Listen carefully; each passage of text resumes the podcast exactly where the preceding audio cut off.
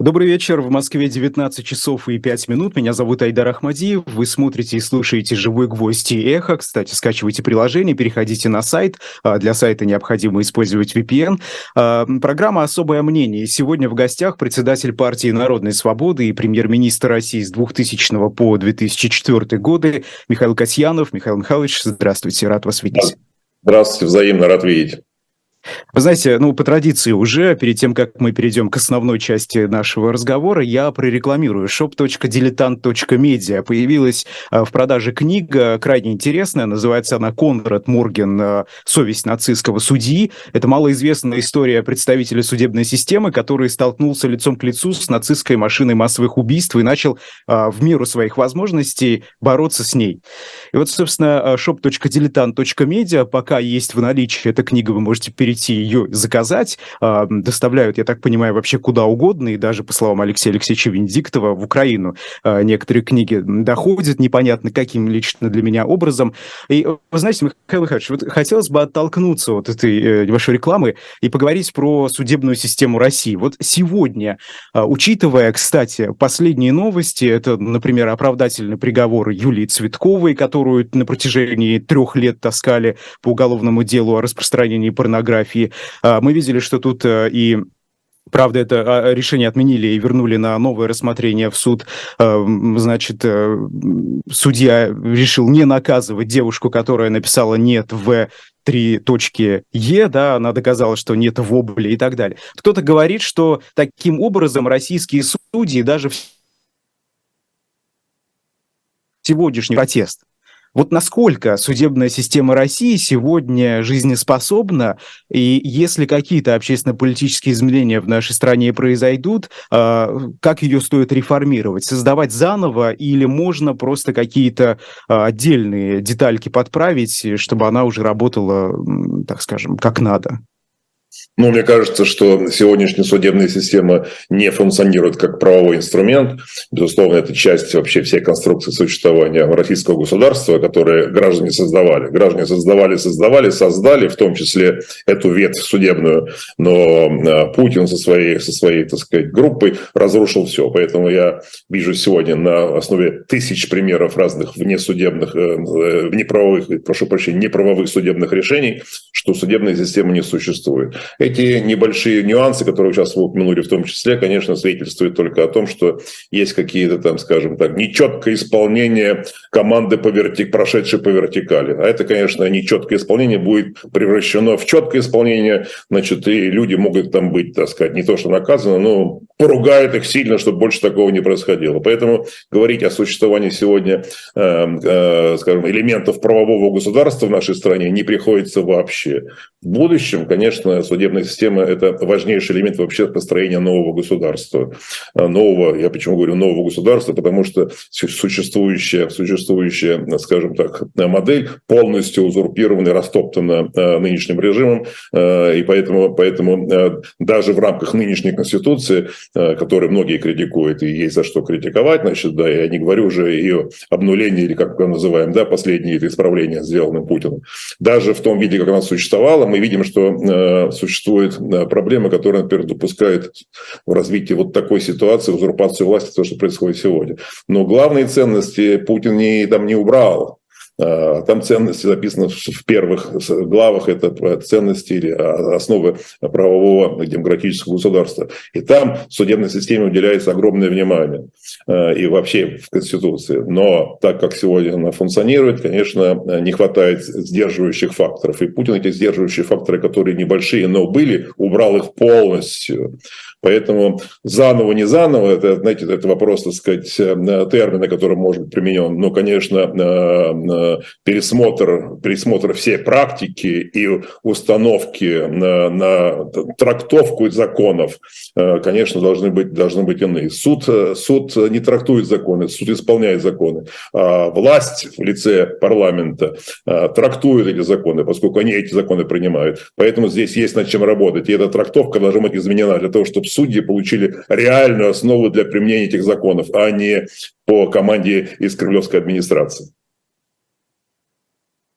То есть сегодня в целом невозможна такая ситуация, что судьи возьмут и как-то ну, выразят протест, так скажем, своим решением. У них это просто не получится. Сегодня сделать. они этого не сделают, но как только исчезнет, даже для этих судей, которые, многие, которые уже, так скажем, там, поступили своей совестью, даже для них, как только исчезнет ситуация команды из Кремля, ну, там по разным, по разным каналам это проходит.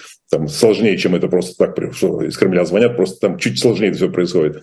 Как только эта система прекратит работать, то судьи автоматом начнут больше прислушиваться к своей совести и исполнять закон э, в том виде, как они, как они это чувствуют как граждане. Сейчас они это делают не так, как лично граждане, а так, как им приказывают.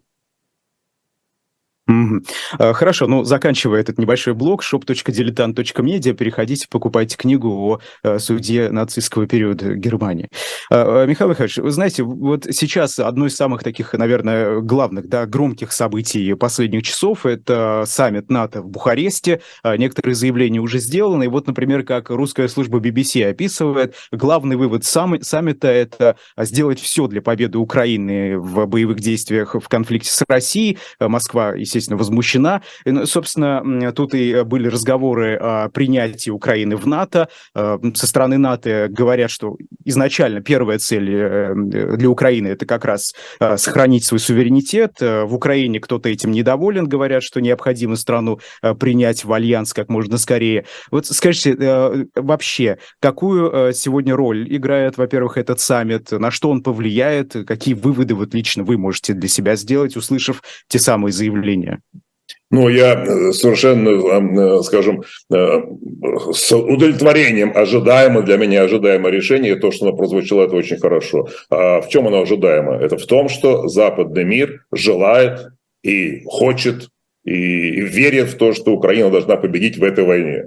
Это безусловно так. Поэтому это вызывает возмущение в России российской власти. Почему? Потому что хотят компромисса, то есть с территориальными какими-то преимуществами. Украина совершенно и весь Запад, весь цивилизованный мир имеет другую позицию. Восстановить суверенитет и территориальную целостность Украины. Это означает вывод всех войск с территории, с территории Украины. Всех путинских войск со, всей, со всех оккупированных территорий. Безусловно, мы просто видим, что уже в Кремле просто уже такое начинает присутствовать такой фанатизм, значит, да, но и даже среди пропагандистов пропагандистов мы слышим, да, что когда мы сейчас говорили с вами о судебной системе, недавно там были высказывания, что э, скоро, видимо, если мы не победим, и мы, имеется в виду путинский режим, то все, включая кремлевских дворников, окажемся в Гааге. Ну, наверное, это так это будет, и поэтому все это есть. И почему сегодня, когда мы говорим о, о решениях Запада, не только на уровне министров странных дел э, стран НАТО, но лидеры основных стран, поддерживающих Украину, уже сделали свои заявления, что они будут поддерживать Украину до тех пор, пока она не победит.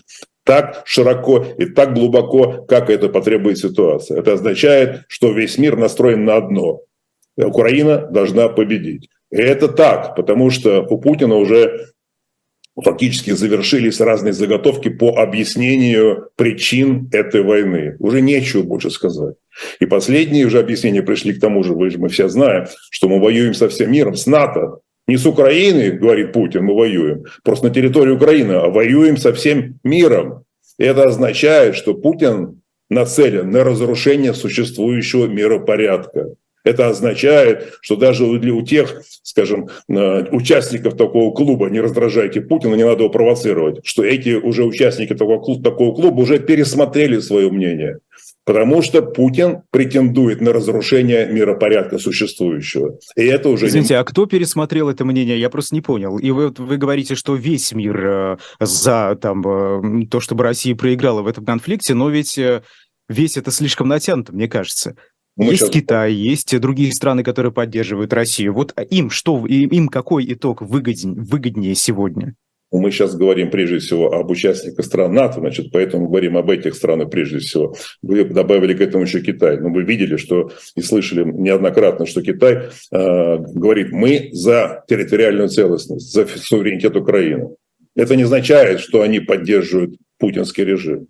Они держат просто свою линию, свою позицию. Но они не поддерживают Путина, и они не против Украины. Они, наоборот, за то, чтобы э, была восстановлена территориальная целостность и суверенитет Украины. Вопрос в другом, каким, каким путем. Им не нравится, что это происходит. Но с конкретной позиции или механизма решения проблемы Китай не высказал. Но это означает, что они не поддерживают путинский режим. И поддержки среди э, таких весомых стран у Путина нет. Его не поддерживает ни Китай, ни Индия, ни все остальные члены двадцатки. Поэтому, и когда я об этом, в этом смысле я и говорю, что весь мир, то есть это большинство страны, влияющие на э, ситуацию в мире, они все, без исключения, против путинского режима. Они за то, чтобы Украина победила. Были, как я сказал, уже исключения, что э, некоторые политики высказывали, что не нужно Путина раздражать, не надо Путина провоцировать. Но когда сегодня уже все высказались по поводу последней карты, которую Путин хотел разыграть, а именно возможность применения ядерного оружия, то есть угрозы, уже было сказано всеми, что последствия будут да, сокрушительными и для него лично, и для его ближайшего окружения. И даже об этом сказал Китай, что они категорически осуждают любое применение ядерного оружия. Не осталось ни одной страны, которая могла бы даже нейтрально к этому отнестись.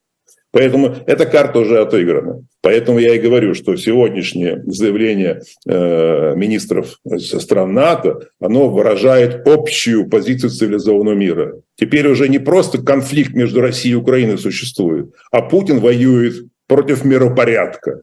И это уже не устраивает никого.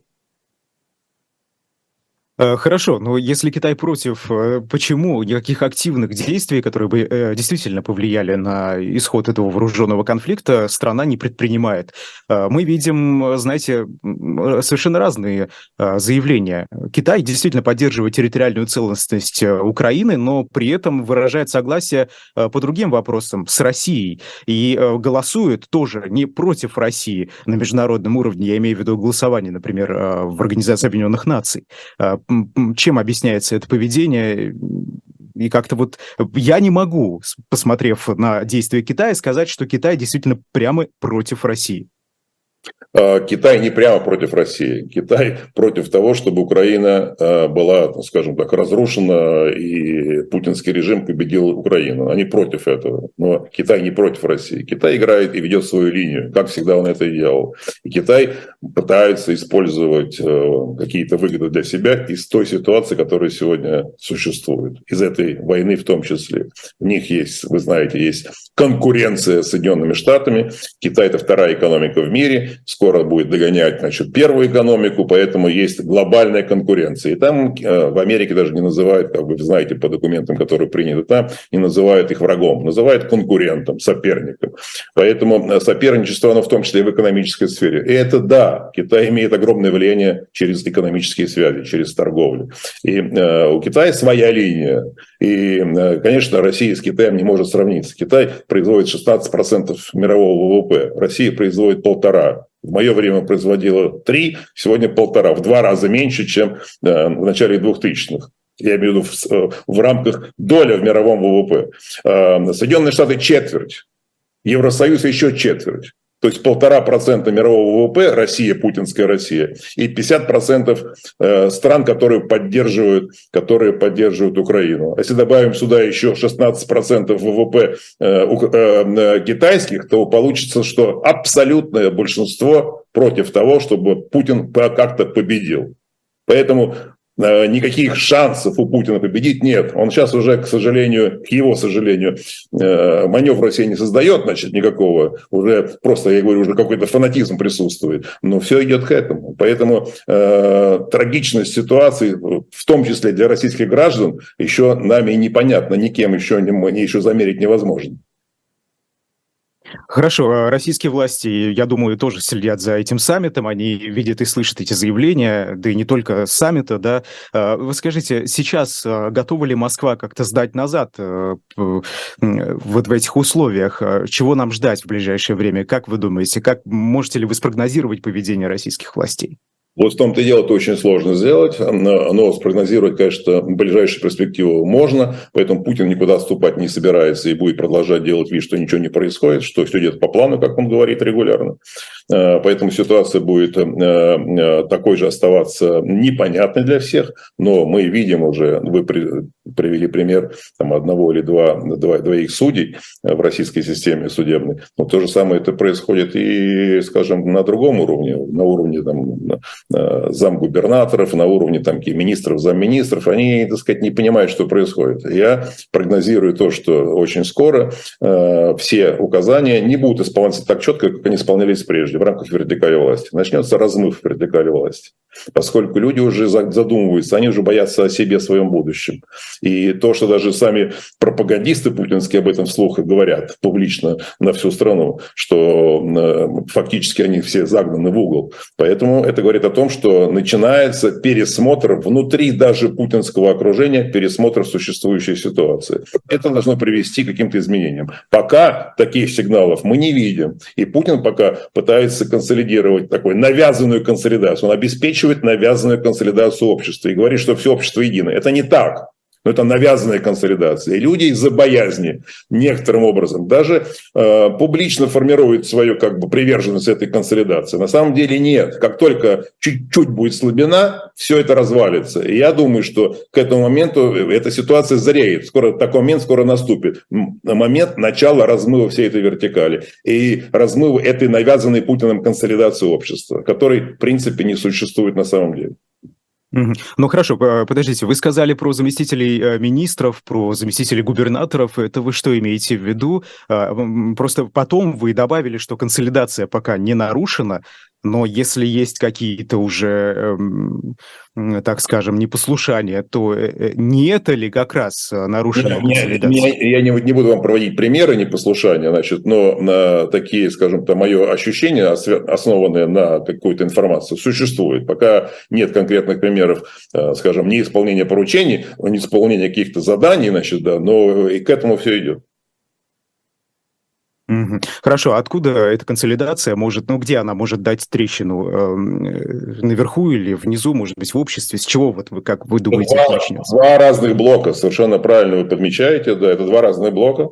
Одно это, это э, путинское окружение и вся система вертикали власти, значит, чиновники с разных уровней сверху донизу. Это одна часть. И вторая это просто в обществе. В обществе вы видите, и в том числе и э, уже социальное, скажем так, ну пока еще не сильное напряжение, но уже яркое недовольство среди э, матерей мобилизованных, э, среди жен, ну, среди женщин, значит, это уже значит, все больше, скажем, все чаще это появляется в разных городах городах России. Э, это, это первое. Второе, общее, общее состояние, потому что люди не понимают, как долго это будет длиться. И они э, не верят в то, что, э, в то, что скажем, война – это что-то такое защита их интересов, защита их территориальной целостности, защита Родины России. Они, это, они верят больше в эту пропаганду. Поэтому это уже пересмотр начался уже. И вы видите даже по статистике, если, по-моему, за полгода изменилось, что сейчас уже половина это по путинской статистике, э, по путинским вопросам, что половина, э, половина населения уже пересмотрели свое отношение к войне и уже относятся к ней гораздо по-другому, нежели чем это было в начале, в начале в феврале, когда просто считали, что смотрели телевизор, а жизнь была своим чередом, что идет где-то спецоперация, а мы не в ней. А теперь уже всем понятно, что уже Россия в войне, и когда при э, фронтовых областях Российской Федерации вводятся значит, там какие-то особые режимы, и э, в том числе люди понимают, что э, иногда там залетают даже ракеты, они понимают, что Россия уже в войне. Это не просто спецоперация апрелем, а там, февраля-апреля, а это уже война, полномасштабная война. Просто пока она идет на, вот, на, на тех на рубежах, еще пока на территорию России не зашла, но очень близко ракеты все-таки залетают на территорию России. А, вот то, о чем вы говорите, в распоряжении интернет-издания «Медуза» Э, как открытого соцопроса, проведенного ФСО. Э, по этим данным, за мирные переговоры с Украиной сейчас выступает около 55% россиян, а за продолжение боевых действий 25%. Но это да, это действительно заметно меньше, чем было, если верить этим данным. Вот, кстати, вы как человек, который э, был премьер-министром, да, скажите, вот э, эти закрытые опросы ФСО, э, действительно ли они существуют, как вообще замеряется общественное мнение властями? Ведь это наверняка делается закрыто.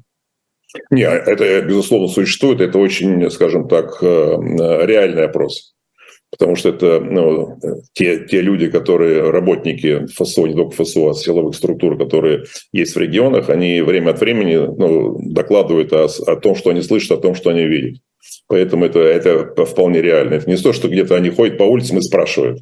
Нет, просто они услышали разговор в курилке, разговор, значит, там в раздевалке, разговор где-то там в столовой, в ресторане и так далее, и так далее. Поэтому это вполне реальный опрос. Вполне реальный, это же не опрос, а вполне реальная информация о состоянии, о состоянии общества. Поэтому э, это нужно принимать, ну, как, как, как серьезные, серьезные информационные, так сказать, как, как данные для рассмотрения, для, э, в том числе основанные для принятия каких-то решений. А вот власти принимают ли эти данные как-то серьезно? Э, ориентируются ли они на общественное настроение сегодня? Или это все отодвинуто на второй или третий, десятый планы?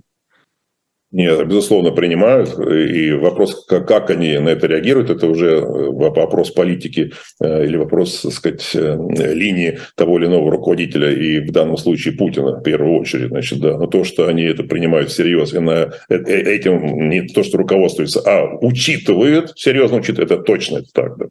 Для этого это делается. Для них это делается. Для них эта информация собирается. Э, хорошо, ну вот сейчас разговоры идут о второй волне мобилизации. Учитывая опыт первой волны. Скажите, будут ли, пойдут ли российские власти, во-первых, на такое, и если да, то как, какую реакцию стоит ожидать от общества? Ну, я думаю, что это неизбежно, но хотя с самого начала, так сказать, называлась она э, э, частично, я сразу же в первые же дни сказал, что это никакая не частичная, а всеобщая, потому что это, для Путина это неизбежное, неизбежное решение. Сложное, он не хотел это принимать, видно, понятно, понимал, что это будут проблемы с этим, но у него другого ничего не оставалось ядерная карта от, отыграна в течение нескольких, нескольких, буквально двух месяцев. Значит, да. Мобилизация – единственный ресурс, который остался. Получить преимущество в живой силе на поле боя в то время как э, техническое, то есть уровень вооружений выравнивается, и поставки э, вооружения Украине растут, и э, современное оружие, и старых образцов, значит, да, все поставляется, и поэтому оснащение выравнивается, становится ну, практически эквивалентным, значит, ну просто по, по количеству России по-прежнему больше у Путина, больше, потому что есть большие запасы. А вот по живой силе, живой силе Путин хочет это дело переломить И поэтому мобилизация – это единственный ресурс. Э, она всеобщая, и так она сегодня существует. Мы знаем, в чем всеобщность. Потому что берут всех любого возраста, любой специальности и так далее, и так далее. Не, не то, что объявлялось, нигде на бумаге не записано, но это объявлялось, что будем только брать подготовленных, кто имеет опыт. На самом деле это не так, все мы прекрасно знаем. И, безусловно, вторая, третья, как угодно это называйте, просто еще э, более интенсивная мобилизация, конечно, будет. Если она не в декабре, ну, я думаю, что в январе точно будет. Сейчас, наверное, до декабря э, не, не будут, так сказать, накручивать э, общее негативное настроение, а в январе, я думаю, это все вполне, вполне, так сказать, будет в планах. Хорошо, но а, на фоне снижающейся поддержки, что ли, или одобрения э, боевых действий, если верить этим соцопросам, которые публикуют СМИ, э, какую реакцию стоит ожидать от общества, если действительно вторую волну мобилизации объявят? Ведь э, мы видели даже в первую волну, как люди сотнями тысяч уезжали за границу, кто-то прятался э, и не хотел идти, сидел дома. Вот что будет сейчас, как вы думаете? В том-то и дело, что эти все факторы работают, причем параллельно и, э, и вместе. Э, правильно подмечено, что люди уезжали. Теперь мы видим, что э, в Кремле задумались о том, что теряются специалисты не только в IT-области, но и разные инженеры, разные образованные люди, которые понимают, что они не хотят воевать, не хотят убивать, не хотят быть убитыми, и они выбирают уехать. Тот, кто может, тот уезжает. И поэтому Россия, конечно, обескравливается за счет отъезда этих, этих людей. Поэтому э, власти это понимают и одновременно думают, как их вернуть назад, какие там новые меры какие-то разрабатываются. При этом одновременно мобилизация. Поэтому все это такое идет, знаете, такой полный раскосец такой идет. Значит, одновременно нужно решить и те, и те проблемы, и взаимоисключающие решения. Поэтому я говорю, что все идет к тому, что э, вертикаль и стройность, э, скажем, принятия решений и их исполнения будет разрушаться. Конечно, социальный протест будет расти. Мы видим и так он растет. Он просто растет медленнее, чем я даже я предполагал. Но, видимо, я не, не слишком хорошо, так сказать, понимаю э, или понял эффект от этой, от этой жесткой пропаганды, от этой очень эффективной, циничной, лицемерной пропаганды, значит, да. Но люди действительно одурачены, оболванены просто, значит. И поэтому э, я вижу, что и социальный протест против этих вот, ну, немыслимых решений, он э, растет очень-очень медленно, но он будет расти. И, безусловно, безусловно, это всем уже ну, будет ну, надоест, потому что это касается всех семей, там, где уже люди убиты и могут быть потенциально, их э, мужчины в семье могут быть убиты. Конечно, эти люди будут выражать свое недовольство в большей и большей степени. И это неизбежно. Это просто человеческое, так сказать, бытие. Ничего другого быть не может. А, и просто это удивительно было наблюдать, когда э, жены и мать отправляли своих, своих мужей и сыновей, значит, крестили их там на дороге, значит, там да, езжайте, давайте защищайте. Теперь они понимают, что их просто обманывали и обманывают когда они видят сигналы, сигналы оттуда, от них же с, с линии фронта, о том, что э, куда их бросили без оружия, без всего, просто ройте окопы, значит, их там просто молотят, убивают, э, эти матери понимают, что это, это какое-то неэффективное, просто какое-то ну, э, безответственное решение, и э, на это они никогда не рассчитывали. И они начинают пересматривать свои отношения. То у них был квазипатриотизм, ура, там типа того, а теперь они смотрят, ради чего это. Понимаешь, что нет никаких целей, ради которых бы умирали умирали бы, и они отправляли бы еще и переживали, и мирились бы со, со, со смертями своих близких. Нет такого. Поэтому идет пересмотр отношения. Да, кстати, о них, о близких мобилизованных. Вы, вы знаете, они э, играют сегодня такую же влиятельную роль, как во времена чеченских войн, или, или пока нет? Э, как вы вот это чувствуете, их роль? Насколько она влиятельна? то в то время, во-первых, была открытая пресса. В то время мы знали это по каждое, по, по каждое движение. Сегодня нет открытой прессы, сегодня нет информации, сегодня одна пропаганда. То, что я имею в виду, доступно для массового слушателя, для массового зрителя, для массового читателя. Поэтому, конечно, масштабы другие. Но если мы э, дали бы возможность средствам массовой информации, в том числе и государственным, это освещать, так как было во время чеченских войн, то тогда мы увидели бы, что масштаб уже сегодня протеста больше, чем тогда. Но, как я уже подчеркнул, что это будет расти, потому что ситуация не кончается. Люди не видят э, конца этого, этого туннеля. Света нет в конце туннеля. Поэтому я думаю, что это будет э, до коллапса, это все будет нарастать. А я думаю, что коллапс системы неизбежен. Это не означает, что все распадется и все разбегутся. Да, Путин не, хоть, не собирается никуда уходить, но будет размывание. И уже будет понятно, что э, какие-либо приказы, его приказы не будут исполняться так, как они исполнялись прежде. Сегодня уже не так, так это не работает. Вы знаете, при этом, если э, смотреть на результаты опросов э, Левада-центра, э, которого российские власти считают иностранным агентом, то поддержка, одобрение деятельности Владимира Путина и некоторых других высокопоставленных федеральных политиков, функционеров, таких назовем, все-таки остается на высоком уровне. Как это объясняется? Вот совсем недавно Дмитрий Песков про это вот что сказал. Это традиционно высокие показатели, феномен, доказывающий, что он работает, эффект Путин работает эффективно, и отвечает чаяниям людей. А вот вы как это объясняете, э, эту высокую поддержку Путина? Даже э, после того, как россияне э, пережили столько событий, начиная от роста цен на продукты питания и заканчивая той же самой мобилизацией. Ну, это очень легко объясняется. Это объясняется все тем же синдромом испуга. Это, это, это особенно те люди, те поколения, которые жили в Советском Союзе, прекрасно помнят это дело. И когда их спрашивают, задают вопрос, сам, они ищут самый простой ответ для того, чтобы не раздражать и, не дай бог, не привлечь себе внимание, что что-то они там против власти. Они говорят, да-да-да-да, ну, скажите, да-да, хорошо они не, не, не углубляются в рассказ и не демонстрируют какой-то там энтузиазм по позитивному ответу. Ну, для галочки отвечают «да-да-да». Поэтому этой статистике, этим опросам верить не надо просто. Хорошо. Говоря о политической элите, потому что мы с вами уже э, э, поняли, что и там, возможно, какие-то протестные настроения могут э, в ближайшее время появиться, по вашим словам. Вот скажите, ведь мы сейчас видим в медийном, во всяком случае, поле каких-то неформальных политических акторов, эти Пригожины и другие люди. Вот скажите, откуда они вообще взялись? Некоторым из них как будто бы дали карт-бланш, тому же Евгению Пригожину, он до сих сих пор продолжает всякие высказывания делать э, в СМИ. Как они влияют сегодня на ситуацию? И кто они вообще сегодня такие? Где их место? Ну, я думаю, что на ситуацию они не влияют. по той простой причине, что, скажем так, ветви, да не ветви, или структуры власти, исполнительной, исполнительной власти, они ну, не считают их какими-то, значит, ну, весомыми, влиятельными людьми. И причина для этого очень простая. Они стали, скажем, сказать, заметными на одной волне. А волна это, или главная так сказать, задача Путина – мобилизации. Поскольку они помогали сделать это, то есть отправить на фронт как можно больше людей, поэтому э, Путин и его ближайшее окружение, которое могло бы отдернуть кого-то, они закрывают на это глаза. Конечно, там безумство происходит, когда людей без суда выпускают просто из тюрем и отправляют на фронт. Значит, да, конечно, это а кого-то там еще реабилитируют или каким-то образом еще награды дают. Значит, конечно, это ну, полное безумство просто. Э, лицемерие, значит, ему нет, нет, нет границ.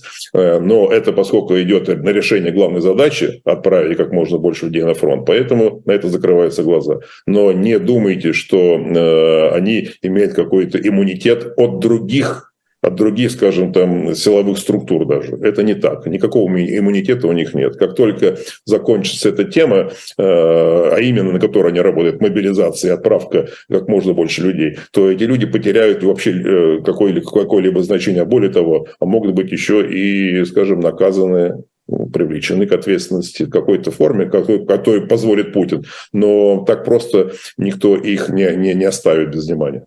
Даже а почему, этом... почему этого не сделали раньше? Ведь э, Евгений Пригожин и ЧВК «Вагнер» очень давно и в Медино, в том числе э, пространстве еще до начала э, крупномасштабных боевых действий в Украине. Почему тогда силовые, силовые структуры не обратили внимания на вот этого человека, который ну, что-то творит? Потому что я напомню, что по российским законам частные военные компании, как минимум, да, вне закона находятся ну, прямую, потому что этих, этих органов это не касалось, а органы, которые надзирают за законом, это генпрокуратура, просто они не получали сигнал от Путина, поэтому они не привлекали, не, не, не, не отслеживали соблюдение законов этими, этими людьми. Просто не было отмашки не было команды, значит, значит, ну, пристегните их. Или, может быть, наоборот, была, был сигнал, мы не знаем об этом. Других, других структур это не касается. А на законами надзирает у нас Генеральная прокуратура за исполнением закона. Значит, да, они не имели, не имели такой команды. Вас в чате уже несколько раз спросили э, про Евгения Пригожина. Вы когда о нем впервые услышали? Э, услышал, услышал я, так сказать, э, вот человека видел один или два раза в свое, в свое время, когда я был главой правительства, э, когда я приезжал в Петербург с рабочими поездками. Но фамилию даже я даже не помнил, значит, но потом только уже, ну, когда когда он стал проявляться каким-то образом, я понял, кто это есть, значит, да. Когда там на фотографии... А, я прошу прощения, как проявляться? Вот это очень важно. Вы говорите, а, каким-то образом. Просто, он просто как попадал, когда я приезжал в Петербург, и были какие-то, скажем, там э, мероприятия с губернаторами, то среди обслуживающего персонала, значит, появлялся Пригожин. Но вы же наверняка не всех э, э, членов обслуживающего персонала помните, да, и тем более его фамилию, его лицо. Чем Пригожин выделялся, кем он тогда был? Я об этом говорю, я не знал его ни, ни, ни имени, ни фамилии, значит, да. А потом только, только в эти дни, когда мы узнали, что он стал в прессе, так сказать, в информационном поле известен, только я, ну, и что вы вспомнили то, что было так много лет назад, а, что его видели? Конечно. Конечно, да. Удивительно. А, хорошо. А вот э, как вы думаете, почему Пригожин сегодня занимает такое место? Чем он, возможно, приглянулся Владимиру Путину или кому-то? Откуда вот у него такой карт-бланш? Почему он, как вы говорите, из обслуживающего персонала поднялся на э, тот уровень, на котором сегодня сидит? Да, мне это очевидно, просто исполняет э, важные для Путина некие задачи не знаю, может быть, всех задач, но какие задачи он исполняет, и поэтому получает в том числе какие-то какие доли в российском рынке, в российском бизнесе.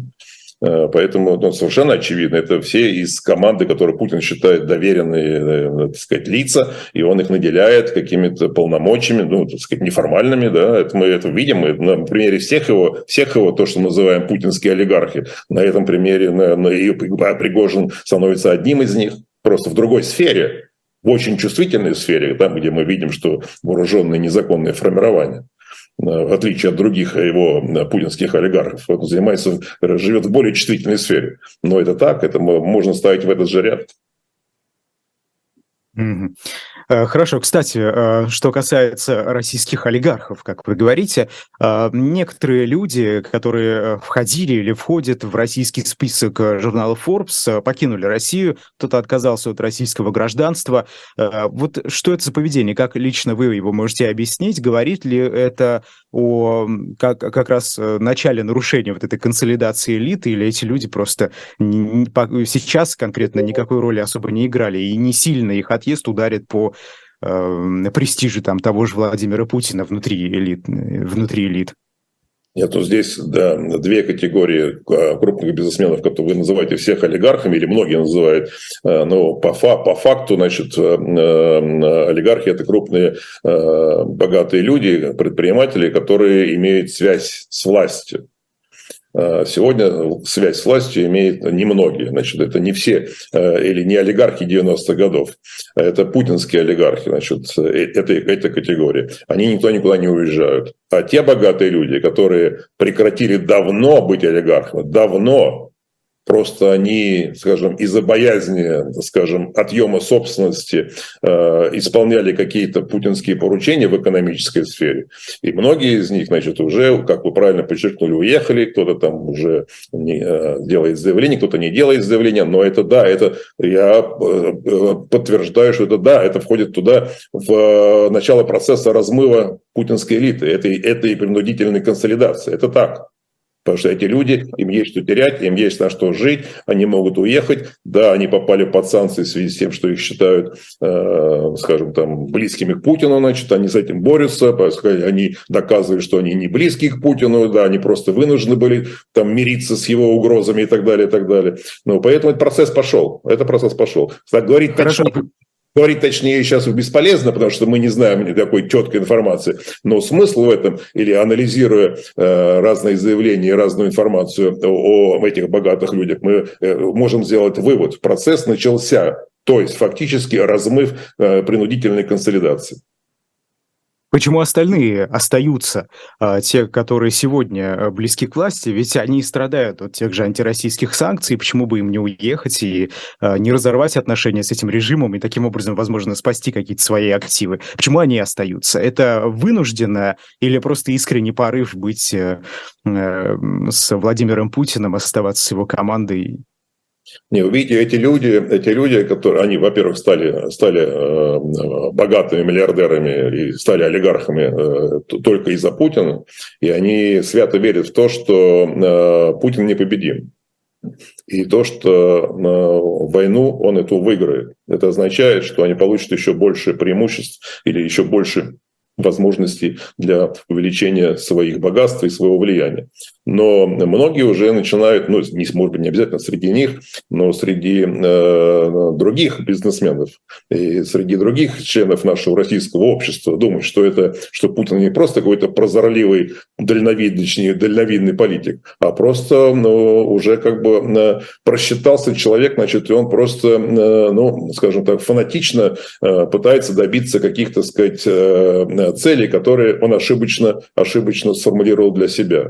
Эти цели неисполнимы, эти цели ошибочные, и он фактически ведет, ведет страну ну, к краху и этот режим. Поэтому э, в этом в бизнес-сообществе начинается так же, как и вообще в обществе пересмотр отношения к Путину, но среди путинских олигархов этого пересмотра пока нет они побаиваются, начинают бояться, это мы это видим, э, мы слышим это вот от пропагандистов, которые совершенно, так сказать, ярко демонстрируют это. Но э, эта ситуация тоже под вопросом, они тоже под вопросом. Будут ли они влиять э, на Путина? Смогут ли они решиться сказать, что надо как-то вот плыть в сторону мира? Или нужно, нужно по-прежнему добиваться и упорствовать в своих заблуждениях? Значит, да, это уже я добавляю этого Путин упорствует в своих заблуждениях. Вот. Я думаю, что пока э, эта, часть, э, эта часть путинского окружения не пришла к такому выводу о том, что пора бы уже решиться и что-то сказать такое, ну, по существу в защиту значит, всей ситуации самих себя и, и, и вообще всего, всего этого режима. А, сегодня Совет Федерации принял отставку Кудрина с а, поста главы счетной палаты. Эм, ходит а, информация, что он перейдет в Яндекс на какую-то должность. Скажите, вот у вас просто в чате тоже несколько раз уже спросили, что это за ситуация, знакомы ли вы с ней? Это тоже влияние вот этих событий или простая перестановка силы и ничего здесь уникального не произошло? Не, у меня нет информации, э, чтобы я мог на основе нее судить, но я могу на основе своих предположений и ощущений. Ну да, просто э, Кудрин уже устал и хочет уйти с, непосредственно с государственной службы. Это я так думаю, что это уже не первый год он это мечтает об этом. Э, особенно сейчас, когда ситуация кардинальным образом изменилась. Он хотел бы, конечно, всячески отстраниться от этой власти, думая о том, что он может быть смотреться, рассматриваться как непричастный значит, ну, конечно, это, думаю, что такого не произойдет, он все равно будет рассматриваться как причастен, причастный к поддержке путинского режима, как мы и все остальные, то, что называется системный либерал. Но я думаю, что это его желание, и Путин удовлетворил его желание, желание уйти с государственной службы. Поэтому ну, вот это максимум, что я вижу, э, Путин добился, и максимум, что Путин согласился как-либо отпустить, значит, э, ну, скажем так, привязку, привязку этих людей к себе. Ну вот, да, да, вот так посмотрим, как это будет происходить. Но я думаю, что, безусловно, э, Яндекс давно уже находится под влиянием властей, будет исполнять различные поручения в этой сфере, очень чувствительной и важной сфере для всех. Угу.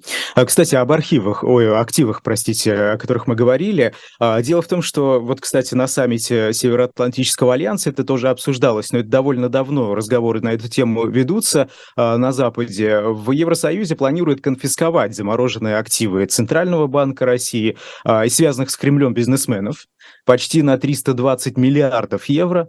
Это, кстати, примерно вдвое меньше суммы ущерба, который по оценке Евросоюза был причинен Украине. Как это отразится на политике России? Поможет ли это э, добиться цели Евросоюза, конкретно там прекратить конфликт и так далее? Вообще это что-то такое просто показное или действительно эффективные меры, на ваш взгляд? Это никакой не показной, это реальная мера, которая реально рассматривается, я думаю, будет осуществлена. Это вопрос идет, конечно, не э, а, об имуществе, об изъятии, изъятии имущества э, физических лиц, будь то это путинский олигарх или кто-то другой. Но речь идет о государственных резервах, то есть резервах Центрального банка, то, что называется международные резервы. Да, это 300, чуть там правильно цифру называете, 300 миллиардов долларов э, эквивалент, значит, которые находятся, находятся на Западе. Это что а, подверглась заморозке. Остальная часть – это китайские юани, это а, золото, находящееся в России, и еще разные это валюты, которые не относятся к тем странам европейским или американским. А поэтому, поэтому вопрос, мне кажется, он уже предрешен. Это, эти средства будут использованы на финансирование Украины. Э, примерно Украина требуется по 5 миллиардов, по 5 миллиардов долларов в месяц. До конца этого года э, вопрос с финансированием решен был уже давно полностью, там нет никаких проблем. Недавно мы слышали заявление э, Еврокомиссии о том, что, по-моему, 13 миллиардов Еврокомиссия выделяет на следующий год. Значит, выделили что-то еще американцы, плюс фактически конфискация государственных резервов этих 300 миллиардов. Эти все средства пойдут на на финансирование, на поддержку Украины. Я думаю, что это вопрос предрешенный. Это не частная собственность, здесь не нужно никаких судебных решений. Э, есть решение Генеральной Ассамблеи, пусть оно, Генеральной Ассамблеи ООН, пусть оно является формально по уставу ООН рекомендательным, но с политической, скажем, моральной точки зрения, я думаю, что оно будет использовано как основа для такого решения. Э, но что касается частной собственности, даже э, путинских друзей, я думаю, что это гораздо сложнее и без судебных решений никакой никакой конфискации не будет. Э, Запад не может подорвать основы существования этой модели, модели, модели или, скажем, э, устройства, устройства мира. Частная собственность неприкосновенна и незыблема. Поэтому без судебных решений, решений она не будет затронута. А вот государственные резервы, э, они, конечно, я думаю, что уже их вопрос по ним, ну, это предрешенный вопрос. Э, хорошо. Насколько тогда эффективна мера э, потолок цен, ограничение максимальной цены на российскую нефть? Вот 5 э, декабря уже, как договорились западные политики в Евросоюзе, имеется в виду, эта мера должна вступить в силу, но окончательных договоренностей пока нет по уровню этой максимальной цены, соответственно. Но вот агентство Bloomberg со ссылкой на источников в Брюсселе сообщает, что, скорее всего, потолок будет на уровне 62 долларов за баррель, как это, насколько эта мера эффективна? Но я думаю, что эта мера не очень эффективна, если при, такой, при, при таком потолке, потому что это примерно то, что требуется в, России, в принципе российскому бюджету. Значит, это ущерб будет небольшой. Просто российский бюджет, путинский бюджет очень сильно, скажем так, разросся в течение года, когда цены были за 100. Э, и это все, все эти средства, так сказать, снимались, эти э, не, не связанные, не связанные с российскими, э, с российскими производителями доходы, они ну, текли, текли на счета в Газпромбанке, в частности, и других, которые занимались обслуживанием и занимаются обслуживанием нефтяных сделок также. А вот э, ограничения, безусловно, все хотят э, э, сверхприбыли, значит, не давать в Россию. Безусловно, это такое желание понятно. Но есть решение о том, что все, прекратить закупки. Но некоторые страны, как вы знаете, европейские, не могут без этого обойтись. Они сидят в том числе на трубе они сидят на нефтяной трубе. И поэтому для них они десятилетиями привыкли таким образом получать свой энергетический ресурс. И, конечно, они просят каких-то специальных исключений. Я думаю, что они в первую очередь и не дают возможности, возможности согласовать тот, э, тот, тот потолок, который был бы ниже и который бы ну, влиял, в том числе сильно влиял бы на доходы э, федерального, российского, российского бюджета. Вот, поэтому эти дискуссии продолжаются. Эффективно, неэффективно, вопрос зависит зависит от этого, как раз потолка зависит. А если это будет на уровне 40, то это будет эффективно с точки зрения давления или э, минимизации э, объемов вступлений э, в бюджет. Если это будет на уровне 60, то это будет примерно нейтральное решение. Но в другом, если вдруг цены будут расти, а сейчас все предсказывают, что они не будут сильно расти, но если будут расти, то сверхприбыль не будет режим покупать, хотя получать Хотя мы слышали заявление Путина и его окружения о том, что не будут заключаться контракты с теми странами, которые будут использовать это ограничение, то есть этот, этот потолок. Но все вокруг этого как раз и обсуждают. Будут, не будут, значит, эффективно, неэффективно, но жизнь покажет. Я думаю, сейчас пока э, э, в нулевой или, скажем, в балансе находится эта дискуссия, пока решение не принято, мы сейчас можем только, так сказать, ну, придумывать и предполагать. Может быть, дождемся 5 декабря, посмотрим, какое решение будет принято. Ну уж совсем скоро, да. Пора, пора бы уже прийти к какому-то консенсусу. А, хорошо, Михаил Михайлович, вот а, дальше продолжим по экономическим вопросам, уже внутрироссийским. А, в бюджете на национальную оборону заложено 5 триллионов рублей, бюджет дефицитный на следующий год и на плановые еще два года дальнейшие. Вот э, скажите, если вы смотрели, если вы изучали то, что недавно Госдума одобрила, а, о чем говорит, во-первых, э, бюджет на следующий год? Э, что изменится в стране? Почувствуют ли люди вот эти изменения? Но это будет примерно как в этом году, просто немножко похуже еще будет.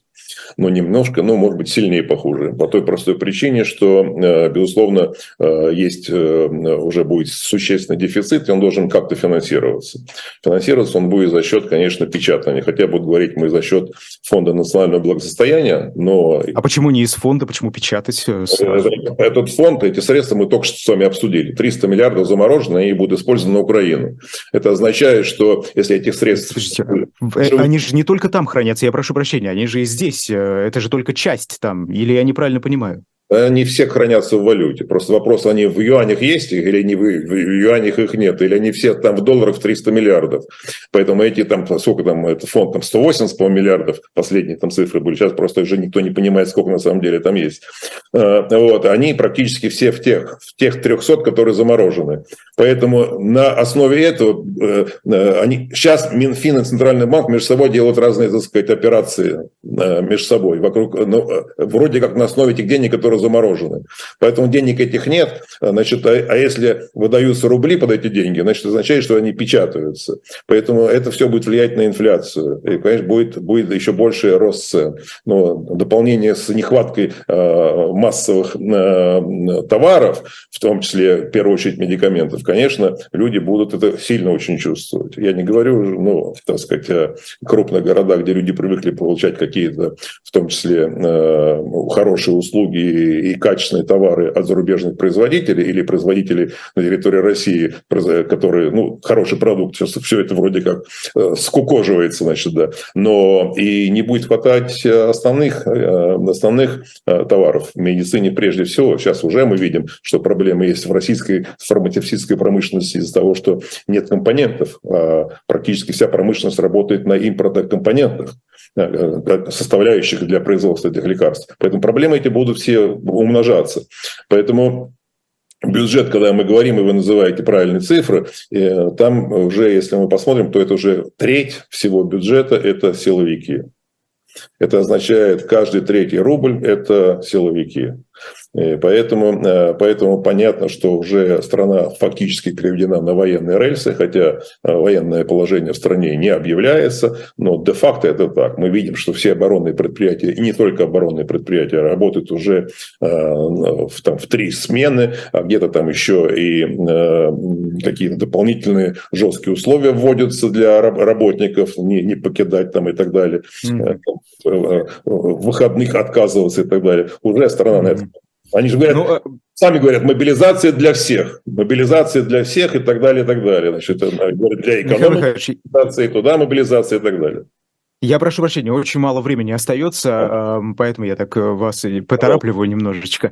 Вот, кстати, про гособоронзаказ как раз. Сегодня только министр обороны Сергей Шойгу а, на коллегии, значит, этого министерства, насколько я э, понял, а, сказал, что в следующем году расходы в рамках гособоронзаказа вырастут в полтора раза.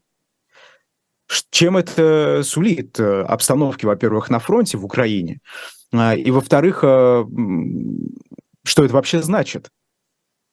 Но это в рамках того, что мы сейчас только с вами отметили, что каждый третий рубль идет на силовиков. Значительная часть, не вся, не каждый из этих рублей идет на Минобороны, другие идут на ФСБ, там, на МВД и так далее, и так далее. Вот. Но это означает, что э, растущий гособоронзаказ как раз необходим для того, чтобы продолжать войну. Продолжать войну означает эти ракеты, которые э, очень дорогостоящие ракеты, э, высокоточные ракеты, которые уже массово были использованы для разрушения гражданской инфраструктуры в Украине, что эти ракеты уже заканчиваются, их нужно производить. И они производят производятся. И для того, чтобы они производились в большем объеме, нужны большие средства. Поэтому растет оборонзаказ, поэтому растет общий, общая потребность бюджета силовых структур. Э, поэтому, безусловно, э, это впрямую это связано. Это, это, это, это и есть причина роста, роста всех расходов. Там одновременно беспричинно растут значит, расходы на ФСБ. Э, это вот там другие могут быть, могут быть так сказать, объяснения этому делу. Это значит большая боязнь режима за собственную собственную безопасность. Что такое ФСБ? ФСБ сегодня это фактически КГБ. Это обеспечение безопасности органов власти в большей степени, а не народа. Поэтому, да, власть все больше боится за себя. И растут расходы для того, чтобы люди не разбегались оттуда. Э, ну и э, под конец эфира у нас чуть больше двух минут осталось. Э, поговорим про закон, который, скорее всего, законопроект, который, скорее всего, на днях подпишет Владимир Путин. Это полная, полный запрет ЛГБТ-пропаганды. На самом деле, на мой взгляд, это очень важный законопроект в том плане, что он принесет много бед. Скажите, вот эти, обсуждение ЛГБТ, суррогатного материнства, и много чего другого продолжаются, и это очень широко. Там Володин эти посты публикует очень часто на эту тему. Это что? Это попытка затмить какие-то важные темы в повестке, а, или действительно такое искреннее стремление, вот пока, пока есть возможность, мы тут самые такие радикальные деятели, функционеры, э, свои-то законопроекты и э, реализуем, так скажем. Ну нет, это же не спонтанно просто так, значит, кто-то там придумал в Думе, значит, а Путин берет и подписывает. Это не так. Это же все сначала согласовывается в путинском окружении, и эта линия выводится. Как вы, если мы говорим о законе, например, по, э, по ЛГБТ, значит, безусловно, это часть, часть всей системы контроля общества и тех скреп, которые Путин там время от времени говорил, сейчас уже меньше об этом говорит. Конечно, это, это про это. Нет, Но... он как раз больше об этом сейчас говорит. Вы что, родитель один, родитель два, трансформеры или как он, он сейчас не трансформаторы. Скрепами, а раньше называл скрепами. Да, ну вы правильно, правильно это наполняете это, это, этот смысл. Да, но главная беда в том, что мы же видим, что это касаться будет каждого, потому что это фактически разделение общества. Это начало процесса разделения общества на какие-то группы. Эта группа людей по этому признаку будет каким-то образом лишаться в правах, другая по другому признаку, признаку и так далее. Фактически это э, еще один инструмент просто удушения общества, взять его под контроль. Поэтому, безусловно, э, помимо всех моральных вещей, которые мы говорим о том, что так делать нельзя, э, э, это нарушение прав, прав людей, их человеческих прав, значит, непосредственно прав человека. Но это еще и в глобальном смысле имеет, имеет значение удушения или усиления контроля за обществом безусловно, вредная вещь. Это, ну, такого еще не было нигде, ну, я так не буду там в истории копаться, хотя там... А скажите, Михаил Михайлович, вы с Путиным работали несколько лет в начале 2000-х, а тогда у него были какие-то предпосылки вот такого гомофобного характера, или об этом разговоры особо-то не шли? Мы видим просто по статистике, как э, гомофобное настроение в обществе все больше, все масштабнее становится за последние годы. Нет, в то время, в то время таких ни разговоров, никаких, э, э, скажем так, каких-то инициатив, не дай бог, там нет, ничего такого не было. Нет, не было мы я, я очень надеюсь, э, Михаил Михайлович, что нас э, простят наши э, видеоинженеры, но я буквально одну минутку украду еще. Здесь были вопросы, мне кажется, важно услышать ваше мнение, если можно очень коротко. В Польше состоялся съезд народных депутатов России. Это те люди, которые много лет назад были избраны и считают себя вот таким протопарламентом, да, если это так называется. Вы как к этому относитесь? Вот меньше минутки. Ну, я отношусь к этому совершенно, так сказать, ровно. Люди просто объединяются, они назвали себя протопарламентом или, там, сказать, бывшие депутаты, они и есть бывшие депутаты, не все из них, конечно, но некоторые из них, но, без, ну, никакой, конечно, не протопарламент, но, безусловно, это оппозиционная группа, это хорошо. Есть люди другие, которые собираются по другому признаку себя объединили, значит, это тоже хорошо. Поэтому то, что э, противники режима объединяются и высказывают свое мнение, свои суждения, делают осуждение действиями, это позитивные вещи, это, это нормальная вещь. Но то, что они являются представителем российского народа, ну, конечно, это не так. Спасибо огромное. Это была программа «Особое мнение». В гостях был председатель партии Народной Свободы и бывший премьер-министр России Михаил Касьянов. Сразу после нас программа «Цена вопроса» Сергей Алексашенко и Лиза Аникина. Они, наверное, нас уже э, в эфир свой в студии уже ждут. Спасибо. До свидания. До свидания. Спасибо.